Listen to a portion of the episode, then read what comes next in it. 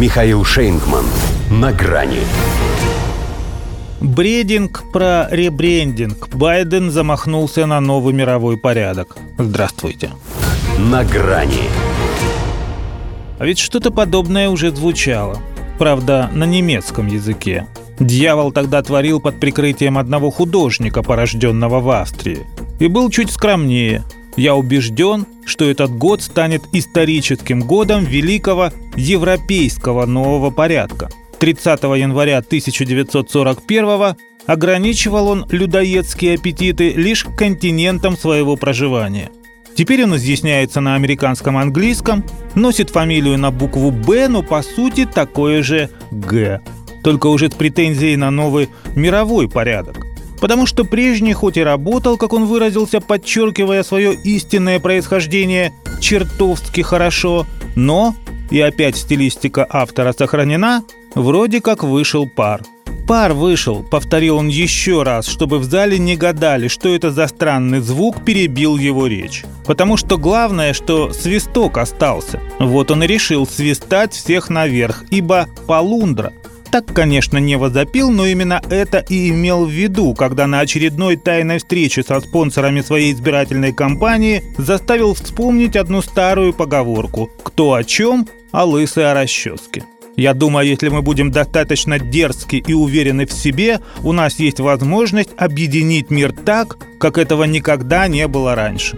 Ну, архидед, он бы еще точку опоры затребовал, поскольку по Цвейгу мысли, лишенные ее, начинают крутиться вокруг самих себя. А это уже паранойя.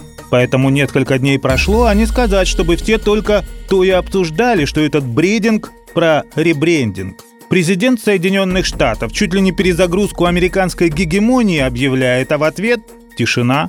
Если и появился вопрос, то лишь один, и тот риторически. Как эта старая плесень может построить новый мировой порядок, если она даже собственный Конгресс построить не в состоянии? Там уже предупредили, что заблокируют запрос на финансирование двух войн сразу. А еще же некоторые стратегические союзники совсем от рук отбились. То саудовский кронпринц, госсекретаря США, ночь в предбаннике промаринует, чтобы, уделив ему час, выставить за дверь ни с чем. То король Иордании уже самому президенту США двери вовсе не открывает. А еще глобальный юг, осмелевший настолько, что считает Запад всего лишь частью света, причем далеко не самой видной. А еще Россия с Китаем, будь они неладны. В общем, должен был Джо Байден всей этой зарождающейся многополярности хоть что-то свое противопоставить.